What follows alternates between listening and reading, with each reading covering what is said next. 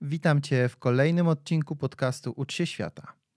Dzisiaj wraz z moim gościem zabierzemy Cię do Afryki, a konkretnie porozmawiamy o projekcie Harcerska Afryka. Jeżeli po wysłuchaniu tego odcinka, drogi słuchaczu, chciałbyś w jakiś sposób wesprzeć wolontariuszy, którzy tam działają, to koniecznie odnajdź ich media społecznościowe, zarówno na Facebooku, jak i Instagramie. Zaczynamy.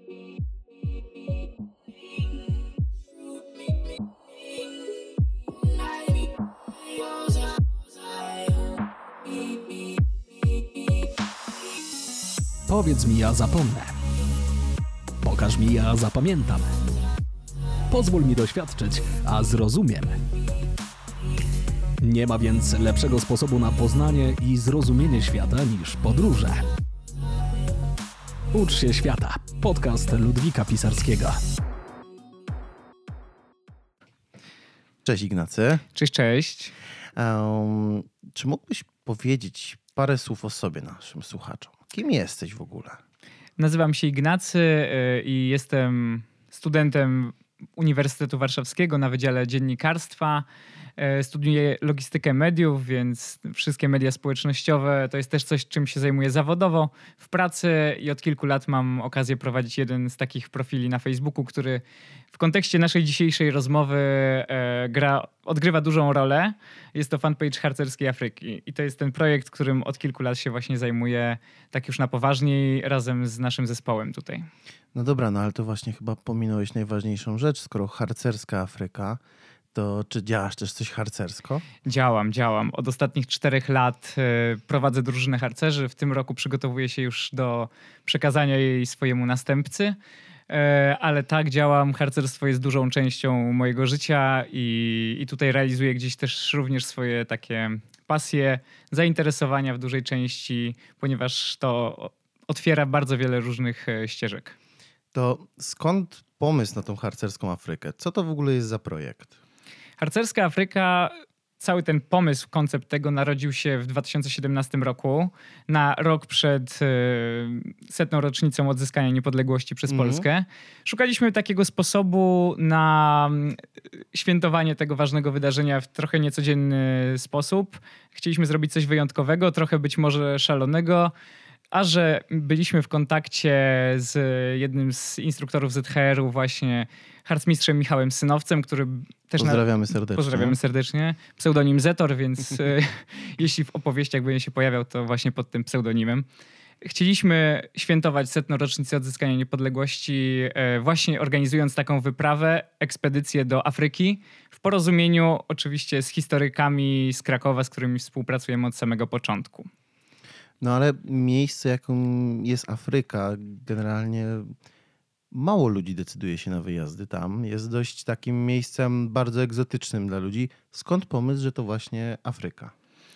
Chyba dlatego, że te losy Polaków, e, którzy zostali rozrzuceni tak naprawdę w czasie II wojny światowej po całym świecie, te, te, ten fragment historii Polski właśnie w nawiązaniu do Afryki mhm. jest dosyć mało znanym fragmentem. Mhm. To, to, też się pojawia często w wywiadach, e, które prowadzili historycy z Krakowa z różnymi ludźmi, kiedy opowiadają na konferencjach i pada hasło Polacy w Afryce. Tak naprawdę niewiele osób w ogóle kojarzy ten temat. Mhm. Ja muszę od razu zdradzić naszym słuchaczom, że ja też się w ten projekt zaangażowałem od tego roku, ale będę na potrzeby naszej rozmowy udawał, że nic o nim nie wiem. Dobrze. E, no dobra, mm, a jak się w ogóle ten projekt zaczął? Od czego zaczęliście? Jakie działania podjęliście? Na początku wiązało się to oczywiście z pozyskaniem odpowiednich e, funduszy, bo dzięki mhm. naszym darczyńcom jesteśmy w stanie organizować takie wyprawy. Swoje one kosztują oczywiście, jest to drugi koniec świata. Ko największe koszty to są zawsze koszty przelotu, koszty transportu mhm. na miejscu i tak dalej. Więc e, pozyskanie odpowiednich środków na ten cel, również na szkolenia, które przygotowują naszych wolontariuszy do tego, żeby jeździli na takie ekspedycje mhm. i w pełni świadomie w tym projekcie uczestniczyli, e, no to są takie najważniejsze elementy. Mhm. A jakby, bo rozumiem, byliście już w tej Afryce. Tak, już, byliśmy. Już się coś udało zrobić. Trzykrotnie. Gdzie dokładnie byliście? Bo właśnie dużo osób mówi Afryka trochę uogólniając, bo to w sumie nie jest jeden wielki kraj, e, jak niektórzy w opowieściach snują. Jest to dość dużo krajów, więc gdzie dokładnie byliście? Nasza podróż e, po przylocie zaczynała się podczas dwóch pierwszych edycji mhm. w 2018 i 2019 roku. Zaczynała się od RPA. Przylatywaliśmy mhm. samolotem do Johannesburga. I tak naprawdę pierwsze kilka dni spędzaliśmy właśnie w Johannesburgu i w Pretorii, które jest tuż obok. Mhm. Dlatego, że RPA to jest miejsce, w którym bardzo silnie działa również Polonia. Mhm. I od kilku lat współpracujemy ze Zjednoczeniem Polskim w Johannesburgu. Dotychczas było ono reprezentowane przez e, taką animatorkę tamtejszego życia, e, świętej pamięci już panią Basię Kukulską. Mhm. E, mieszkaliśmy właśnie u, też u założycielki harcerstwa w RPA, pani o, Zosi Pater mhm. i jej syna. Także Johannesburg był dla nas taką bezpieczną przystanią, w której rozpoczynaliśmy projekt. Mhm. I gdzie później się udaliście? I następnie po opuszczeniu właśnie RPA wyruszaliśmy już w tą bardziej powiedzmy egzotyczną i trochę mniej znaną część Afryki, czyli do Zimbabwe. Mhm. Nasza ścieżka też prowadziła nas przez Botswanę. Akurat tak, tak się złożyło, że przejścia graniczne yy, i trasa szybciej prowadziła właśnie tą trasą. Co ciekawe, każdy z tych krajów jest, tak jak już powiedziałeś, zupełnie inny. Mhm. I uogólnianie Afryki jest chyba tutaj e, nie na miejscu. Więc właśnie. Tak, każdy kraj jest inny, każdy się cechuje, mm, to jest inna kultura, inne zwyczaje, inna mhm. sytuacja polityczna. W jednych miejscach czujemy się znacznie pewniej, w innych jest jedna wielka mhm. niewiadoma. Jakby, czy mógłbyś ten nakreślić trochę kontekst historyczny, w sensie skąd wybór dokładnie tych miejsc, tych krajów? Przede wszystkim w pierwszy, podczas dwóch pierwszych edycji skupialiśmy się na Zimbabwe. Mhm. Zimbabwe było, dawniej było Rodezją południową. Mhm. Znajdowało się tam kilka osiedli polskich, po których dzisiaj pozostały cmentarze, na których spoczywają właśnie Polacy. Mhm. E, ale wszystko zaczęło się w latach 40.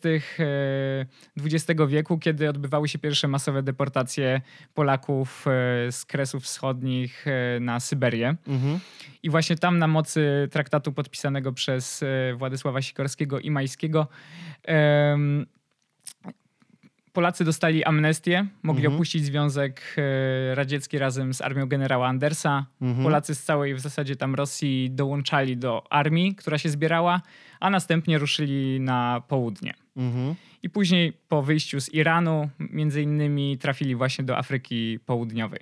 Mhm. Pierwsza grupa, tak naprawdę pierwsza grupa, która nosiła nazwę Grupa Cypryjska, trafiła tam w 1941 roku ale takie już bardziej zorganizowane transporty Polaków odbywały się właśnie w latach już 42 mhm. i Polacy byli tam do lat tak naprawdę 50., 52 chyba ostatnie. No i rozumiem, że większość z nich do ojczyzny nigdy nie powróciła. To znaczy, część powróciła do ojczyzny, mhm. a część e, miała już nową ojczyznę gdzieś, e, ponieważ ci Polacy po opuszczeniu już Afryki, później po mhm. opuszczeniu osiedli trafiali do Australii, Nowej Zelandii, Wielkiej okay. Brytanii, czyli tak naprawdę znaleźli się na całym świecie mhm. i do dziś e, tam, tam żyją ich rodziny, potomkowie. Więc tak, ale część została w mhm. Afryce już na zawsze. I dużo takich miejsc pamięci jesteśmy w stanie odnaleźć w Afryce? Y, na ten moment jest sklasyfikowanych 22 takie polskie cmentarze mhm. w Afryce. I to nie tylko właśnie w Zimbabwe y, czy Zambii, jest to również Tanzania, Uganda, Kenia, więc mhm. tych miejsc jest naprawdę sporo. A czy ktoś się nimi w ogóle interesował, zajmował do tej pory? Pierwszymi osobami, które się tym zajęły, byli właśnie już wspomniani dzisiaj historycy z Centrum Dokumentacji Zsyłek, Wypędzeń i Przesiedleń Uniwersytetu Pedagogicznego w Krakowie.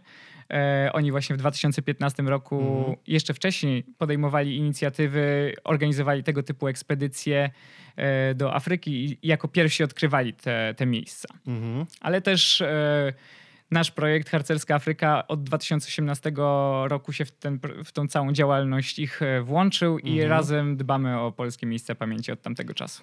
No dobra, no to na czym w ogóle polega takie dbanie o miejsca pamięci? Bo zdalnie to raczej ciężko, stąd te wyprawy. E, I na czym to polega? Jakie jest w ogóle głównie, główne zadanie tak naprawdę harcerskiej Afryki w tym wszystkim? Nasze zadanie jest takie, żeby po pierwsze, utrzymy, tak naprawdę naszym głównym zadaniem jest budowanie świadomości na ten temat. Mhm. To jest coś, do czego my mamy jakieś swoje predyspozycje, do czego jesteśmy też przygotowywani. To jest nasz taki To obszar znaczy, że służby. mieszkańcy tam nie wiedzą koło jakiego miejsca mieszkają, z czym ono się wiąże? Bardzo rzadko. Okej. Raczej w momencie, w którym pojawiamy się jako takie przybysze z Europy, Mhm. jesteśmy dużą ciekawostką wśród lokalnej ludności. Nikt nie wie tak naprawdę po co my przyjechaliśmy, Mhm. ponieważ też e, w, w, lokalnych kulturach i, i wierzeniach i tak dalej, to co my robimy jest trochę abstrakcyjnym e, sposobem na dbanie o pamięć, Mhm. więc e, to jest niezwykłe i do naszych zadań głównych należy uporządkowanie każdorazowo Mhm. takiego cmentarza, ponieważ miejsca te, pomimo że na zdjęciach być może często wyglądają na uporządkowane, zazwyczaj to już Mhm. jest ten etap po przeprowadzeniu prac. E, Bo kiedy pierwszy raz się tam znajdujemy, to w zasadzie widzimy tylko jeden wielki, gęsty burz afrykański, ostre, e, ostrą roślinność, taką agresywną naprawdę, która też jest powodem niszczenia tych wszystkich grobów. Wiem, że mm, słyszałem raz, jak wspominałeś, że wręcz można się potknąć o taki grup idąc przez, przez burz. Tak, tak, dokładnie. A czy mm, te cmentarze polskie w Afryce wyglądają podobnie do tych, które znamy tutaj u nas na miejscu? Tak, one, w, polskie cmentarze szczególnie wyróżniają się taką prostotą Mhm. e, i w zasadzie od razu wchodząc na cmentarz widać, że, że to są polskie nagrobki. Okej. A, Bo skoro w takim razie mieszkańcy tam jakby nie wiedzą, koło jakiego miejsca w ogóle mieszkają, mm, to czy są miejsca, które jakby już nie przetrwały do tego czasu? Czy jakby e, są miejsca, które, nie wiem, zostały zamienione pod miejsce budowy jakichś mm, nowych mm, elementów wioski i tak dalej?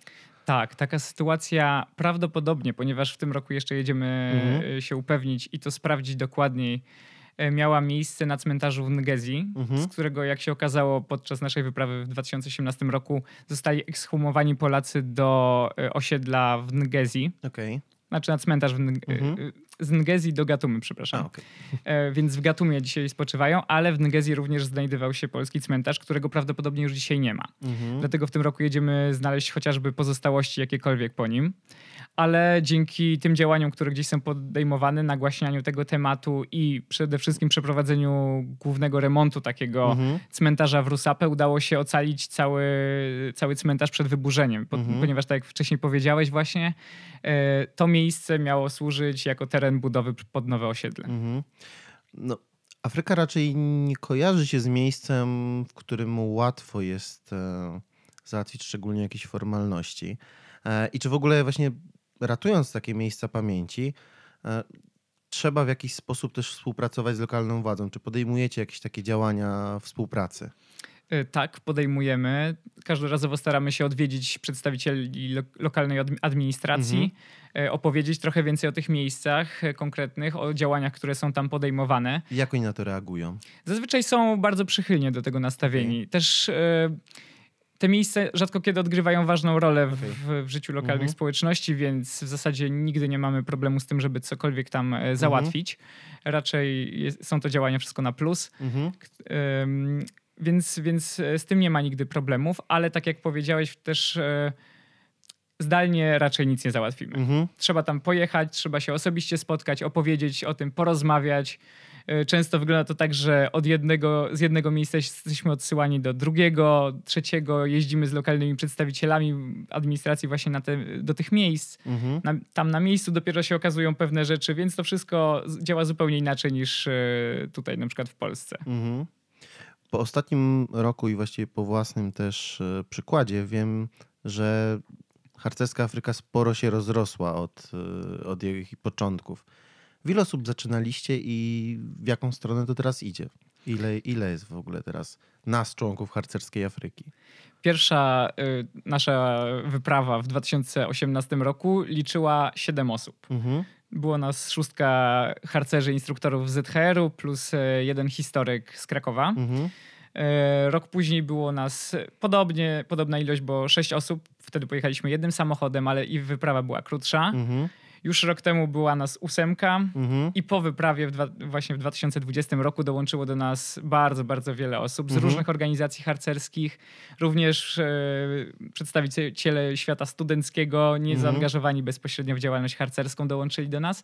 Więc na ten moment mamy zgłoszonych ponad 50 wolontariuszy, którzy O, proszę. czekają na to, żeby i nie tylko właśnie jechać do Afryki Mhm. i bezpośrednio tam działać, ale również robić coś e, stąd, żeby pomagać właśnie i czy w Afryce, czy na wschodzie, ponieważ to jest też jedna ze ścieżek, którą e, planujemy uruchomić. To właśnie, to skoro nie pojechać do Afryki, pomagać tak fizycznie na miejscu, to jak można to robić zdalnie z Polski?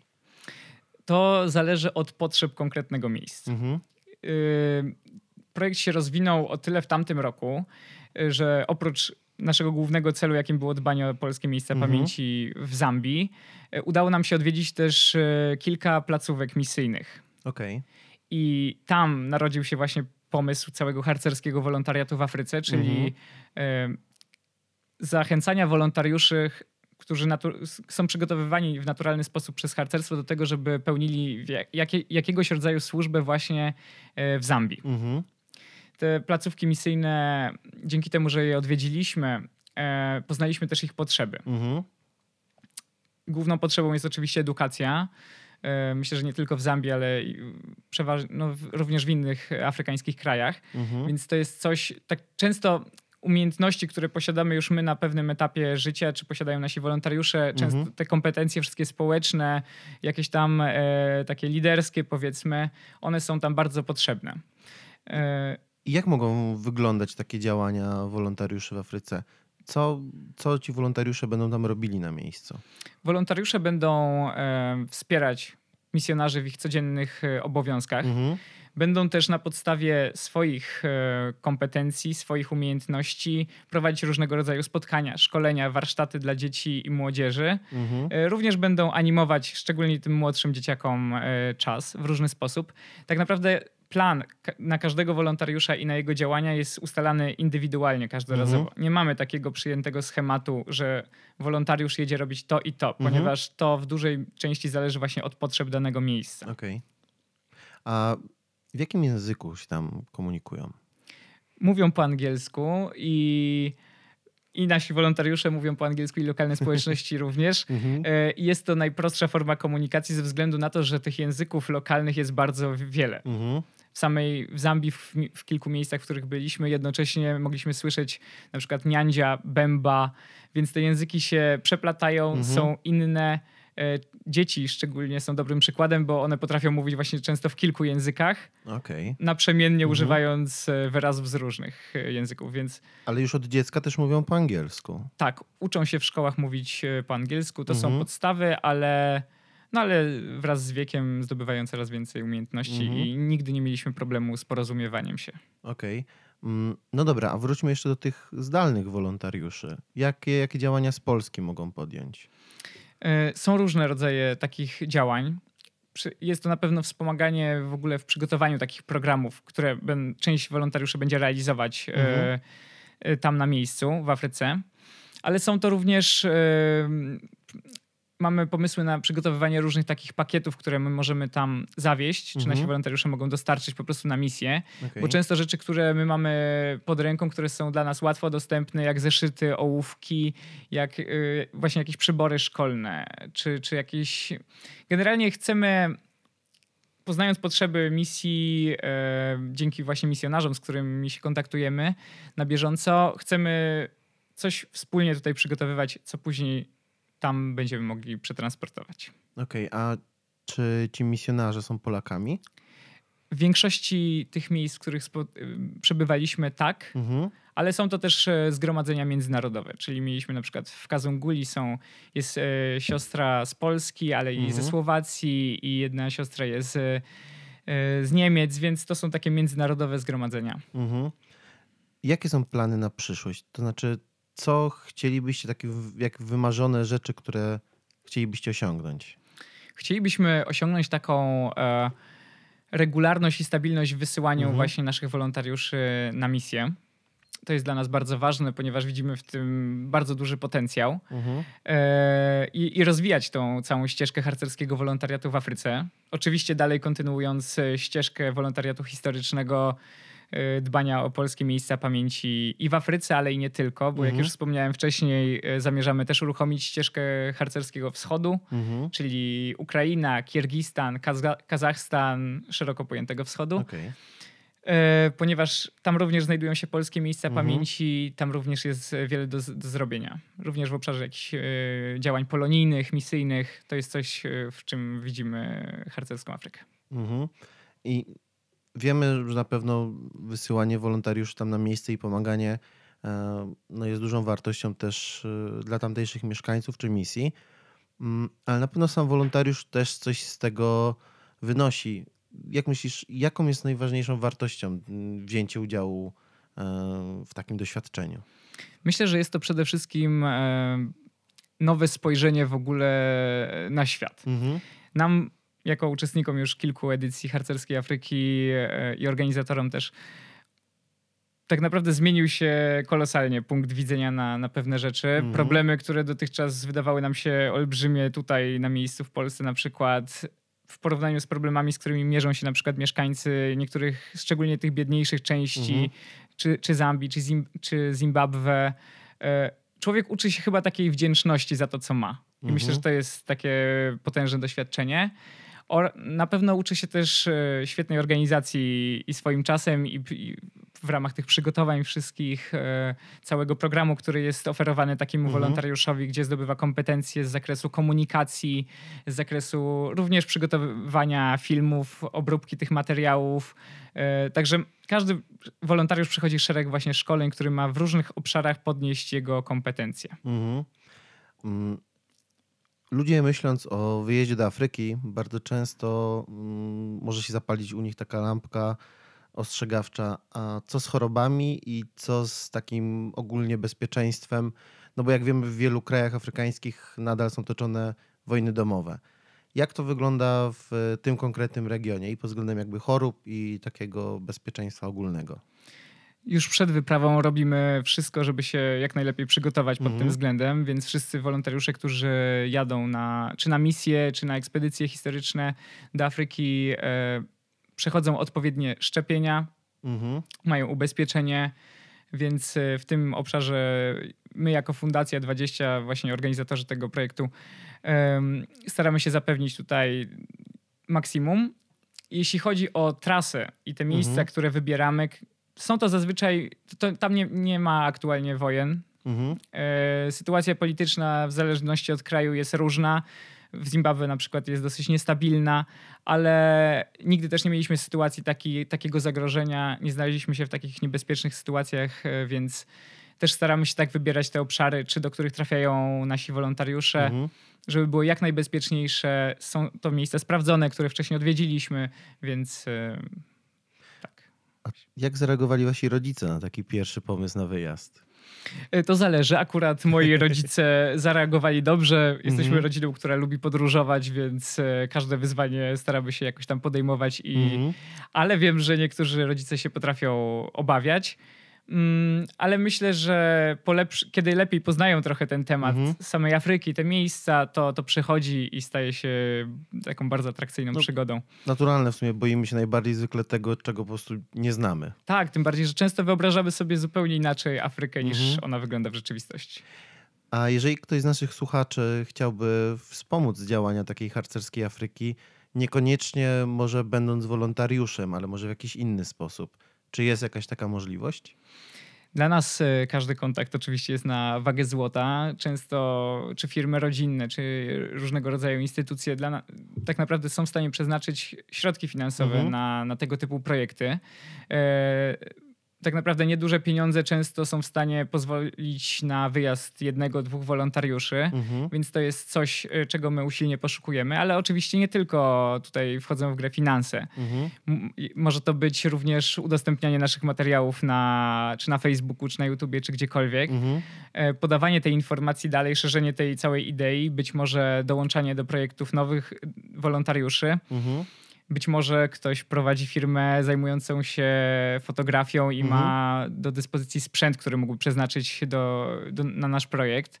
E, To są wszystkie, tak naprawdę staram, kiedy znajdujemy jakąś em, możliwość i szansę na rozwój projektu, a myślę, że każdy z nas ma e, odpowiednie tutaj, że, że każdy z nas ma jakieś możliwości i, i zna osoby, które mogłyby w jakiś sposób wesprzeć taką inicjatywę, Mhm. e, to, to jest to, czego właśnie najbardziej chyba potrzebujemy i poszukujemy. To jeżeli ktoś z Was e, byłby zainteresowany takim wsparciem, chociażby właśnie w szerowaniu jakichś e, informacji, to wszystkie linki, jeżeli oczywiście słuchacie tego na YouTube, znajdziecie w opisie. A powiedz mi, jakie były Twoje osobiste wrażenia z pierwszego wyjazdu do Afryki? Pierwszy wyjazd do Afryki e, jest chyba zawsze tym takim wywołującym największe emocje, Mhm. ponieważ właśnie się otwiera cały nowy świat, cały nieznany dotychczas e, jakiś obszar. Mhm. Otwiera się też taka klapka w głowie, która Mhm.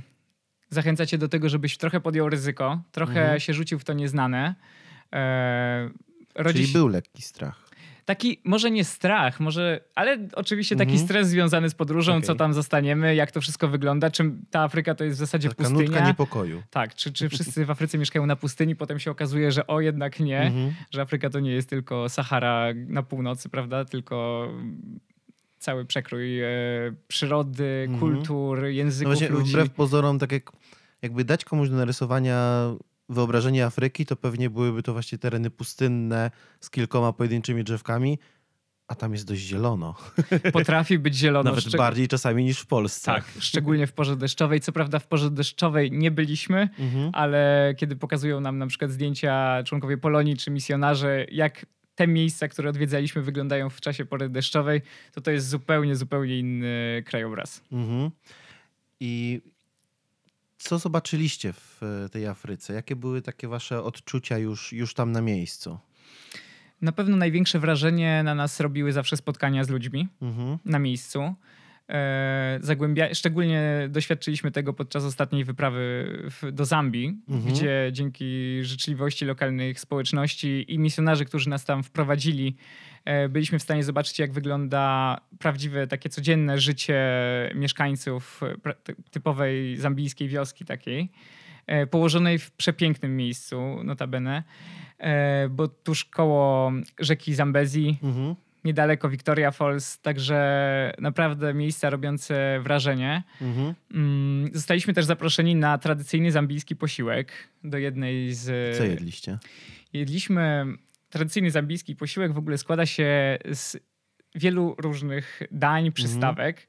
E, taką bazą jest nshima, czyli taka... Przypomina to w konsystencji trochę ryż. Mhm. Jest to zrobione z kukurydzy. E, formuje się z tego w rękach takie kuleczki, a później macza się je w różnych dodatkach. Okej. Między innymi jest tam jakiś taki coś ala gulasz. Mhm. Mamy liście okry, czyli takiego zielonego, zielonej rośliny. Mhm. E, sproszkowane orzechy, Mhm. dużo, dużo różnych takich e, dodatków. Jest to przepyszne. Naprawdę jedliśmy to kilkukrotnie później jeszcze w Zambii. Już wtedy mieliśmy takie, a wiemy, to jest nshima, to jest tradycyjny zambijski posiłek. Mhm. E, bardzo polecam. A czy zaskoczyło was coś w takim życiu codziennym? Coś było tak bardzo odmiennego od takiego życia u nas, w mieszkaniach, bezpiecznie, e, w zupełnie pewnie innych warunkach? Co było takie najbardziej zaskakujące? Albo jakie największe różnice? Chyba em, liczba ludzi, którzy razem ze sobą spędzają czas. My często tutaj mieszkając na przykład w mieście, Mhm. No, oczywiście wychodzimy ze znajomymi, gdzieś spotykamy się i tak dalej, ale tam ta społeczność naprawdę żyje. Wszy- Mhm. W ogóle, e, co ciekawe, jest to, że mieszkańcy tych wiosek spędzają praktycznie całe dnie na zewnątrz, poza Mhm. domami. Dom służy generalnie do spania, być może do przechowywania pewnych rzeczy, tak, nawet gotowanie odbywa się na kuchenkach, Mhm. na zewnątrz. Wszędzie leci muzyka. Muzyka jest wszechobecna. W, w, myślę, że w wielu afrykańskich państwach, y, ale przede wszystkim chyba, może nie przede wszystkim, ale na pewno w Zambii. Mhm. E, także nawet jeżeli idziemy małą afrykańską wioską, gdzieś tam uliczkami, to słyszymy głośną, głośną muzykę. Mhm. A czy baliście się tego, co też pierwsze może przyjść do głowy, czyli malarię i dzikie zwierzęta? Szczerze mówiąc, yy, nie. Okay. nie baliśmy się. Yy, wydaje, podczas pierwszej edycji, szczególnie w strefach malarycznych, tam zachowywaliśmy taką szczególną mhm. ostrożność, yy, biorąc na przykład tabletki przeciwko malarii, czyli te malarone. Mhm. Yy, to są takie nasze środki zapobiegawcze. Ale tak naprawdę no, nie było to coś, co nas stresuje. Oczywiście zachowujemy te wszystkie um, zasady bezpieczeństwa. No właśnie, ale jakie to są zasady bezpieczeństwa? Jak się można chronić przed tą malarią? biorąc właśnie tabletki malarone mhm. w strefach malarycznych, ale na przykład e, używając moskitier, okay. tam gdzie, się, gdzie jest to możliwe. Mhm. Oczywiście nie wszędzie jest to możliwe. E, I chyba to są takie główne mhm. elementy. Ciężko coś zrobić więcej. Używamy takich jakichś repelentów przeciwko mhm. owadom, które też skutecznie odstraszają, więc co ciekawe też e, tych komarów nawet w tych strefach e, bardziej podmokłych, gdzie mhm. ich jest generalnie z reguły więcej, to też jest, jest taka godzina, o której oni się pojawiają. To jest chyba około 18 czy 19. Mhm. Są chmary komarów przez jakąś godzinę do dwóch maksymalnie, po czym znów znikają, jest cisza, nie mhm. widzimy żadnego komara. A co z dzikimi zwierzętami? Spotkaliście w ogóle jakieś? Tak, wielokrotnie spotkaliśmy dzikie zwierzęta, szczególnie na trasie, kiedy, kiedy jedziemy przez jakiś park narodowy i akurat wypada tak, że noc zostaje nas e, gdzieś w buszu mhm. i musimy się rozbić tam w zasadzie, gdzie jesteśmy. E, no to wtedy w nocy, szczególnie kiedy otworzymy sobie mm, te kotary w namiotach, mhm. możemy zaobserwować, jak chodzą dookoła naszych namiotów, które są na dachach samochodów, mhm. słonie, hieny. O proszę. E, także i tak blisko podchodziły? Bardzo blisko, bardzo blisko. Okej, okay. i nie baliście się dalej. Adrenalina rośnie, jest dreszczyk emocji zdecydowanie, mhm. ale nic, A, tylko bracia lwy, parad. tygrysy? Widzieliśmy raz tylko lwa, mhm. też jadąc przez Park Narodowy. Um, no to tak, to było jedyne, jedyne nasze spotkanie z lwem. Okej. Okay. Mm, co ty osobiście jakby najbardziej zapamiętałeś z Afryki? Co cię tak najbardziej urzekło w tym miejscu? Chyba właśnie spotkania z ludźmi. Okay. To jest coś takiego, co, co robi wrażenie i zmienia sposób myślenia w pewien mhm. sposób. Y, ale oprócz tego na pewno też przyroda, która mhm. jest y, niesamowita. Szczególnie tutaj jest takich kilka miejsc, na pewno wodospady Wiktorii mhm. na północy Zimbabwe i na południu Zambii. Jest to naturalna granica między kilkoma państwami. Mhm. E, przepiękne miejsce. Mm, na pewno są to, jest to pustynia Kalahari i szczególnie obszar Makadigadi Pans, czyli tak... Bardzo dużo trudnych nazw. Bardzo dużo trudnych nazw. Na początku też miałem problemy z ich wymówieniem Ale nawet. właśnie jak opowiadałeś jeszcze wcześniej, przepraszam, tak na chwilkę ci przerwę, jak wypowiadałeś te wszystkie nazwy z pamięci miejscowości, w których byliście i tak dalej, to byłem pod ogromnym wrażeniem. dzięki, dzięki. Nie, no nie. Już y, trochę o tym opowiadamy w różnych mhm. miejscach, gdzieś y, planując te wszystkie wypowiedzi wyprawy, trasy, przejazdy i tak dalej, samo to wchodzi jakoś tak w pamięć. Okay. Więc... Ale myślę, że na pustynia Kalahari też jest wyjątkowym miejscem, szczególnie mm -hmm. taki obszar właśnie tych Makkadigadi Pans, e, które jak ostatnio badania pokazały są prawdopodobnie kolebką ludzkości, gdzie mm -hmm. były odnotowane pierwszy raz obecność homo sapiens, więc to też jest takie wyjątkowe miejsce. Znajduje się tam na środku takiej białej pustyni, mm -hmm. to są wyschnięte jeziora, największy na świecie. Na środku takiej białej, słonej pustyni znajduje się piękna wyspa Baobabów. Mhm. I na którą można podjechać, można ją zwiedzić, można w okolicy też przenocować, więc to jest takie wyjątkowe miejsce, które będąc w Botswanie z kolei można, polecam odwiedzić. Mhm. A jak jest y, z formalną częścią takiego wyjazdu? Czy do tych konkretnych krajów potrzebne są na przykład wizy? Do niektórych krajów tak, do niektórych nie, mhm. e, ale praktycznie podczas każdej wyprawy musieliśmy zakupić taką wizę. Mhm. Jest to o tyle proste, że, że dzieje się to bezpośrednio na miejscu. Za opłatą dostajemy wizę 30-dniową, mhm. która pozwala nam przebywać na terenie kraju. A czym poruszaliście się na miejscu? Mamy w tym celu za każdym razem e, zorganizowany transport w postaci samochodów terenowych, mhm. e, które sami prowadzimy, jadąc przez Afrykę. Ale E, czyli można tam pojechać i wypożyczyć sobie takie auta? Tak, tak. Jest kilka miejsc e, w Afryce, w których i ceny są korzystne, Mhm. i, i też jest ważne, czy dana firma obsługuje jeden kraj konkretny, czy zezwala na podróżowanie z tymi samochodami wynajętymi między kilkoma Mhm. krajami. E, Z tego względu na przykład wynajem samochodu w Johannesburgu jest bardzo korzystny i, i daje dużo możliwości. Mhm. Samochody są o tyle fajne, że są świetnie przystosowane do tego typu podróży. Są to samochody 4x4. W zasadzie nie ma sytuacji, z której one nie wychodzą. Czy jest to przejazd przez rzekę, błoto, czy, czy po wydmach piaskowych. Za Mhm. każdym razem dają radę. Czyli dość ekstremalne te drogi tam. Offroadu nie brakuje. A zgubić się łatwo? Zazwyczaj nie. Chyba, że zgubimy sami siebie nawzajem. Aha. Zdarzyło nam się to z raz. Ale wszyscy w końcu wrócili? Czy Wszyscy ktoś wró- tam został i czeka? Tak, tak. Zostaliśmy, znaczy jakby nikt nie został na miejscu. Okej. E, odnajdywaliśmy się bez problemu, ponieważ jeździmy na, mamy ze sobą CB radia, więc Mhm. jesteśmy w stałym kontakcie między dwoma samochodami. Okej. Mm, A wspomniałeś jeszcze o tym harcerskim wschodzie. Na czym dokładnie ma polegać ten projekt?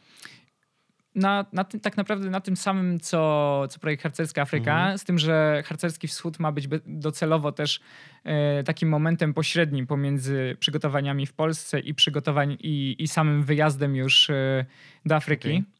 Ma być takim wstępem tak naprawdę Mhm. do tej służby, którą tam będziemy e, pełnić. Z tego względu, że po pierwsze chcemy dać naszym wolontariuszom też doświadczenie takiej dłuższej e, służby gdzieś w konkretnym miejscu Mhm. Która de facto sama w sobie nie będzie się różniła znacznie od tej w Afryce, Mhm. ale jednak realia afrykańskie się znacznie różnią e, od tych, które gdzieś tutaj No mamy. Pewnie pogoda trochę inna. Pogoda trochę inna, e, problemy też troszkę inne, więc em, takie przygotowanie docelowo jest bardzo cenne i potrzebne. Okej. mm, A już skoro już tak wspomnieliśmy o tej pogodzie, łatwo wam się było dostosować e, do, tamtejszy, do tamtejszych warunków klimatycznych? Tak, tak. Łatwo. Aha, no dobra.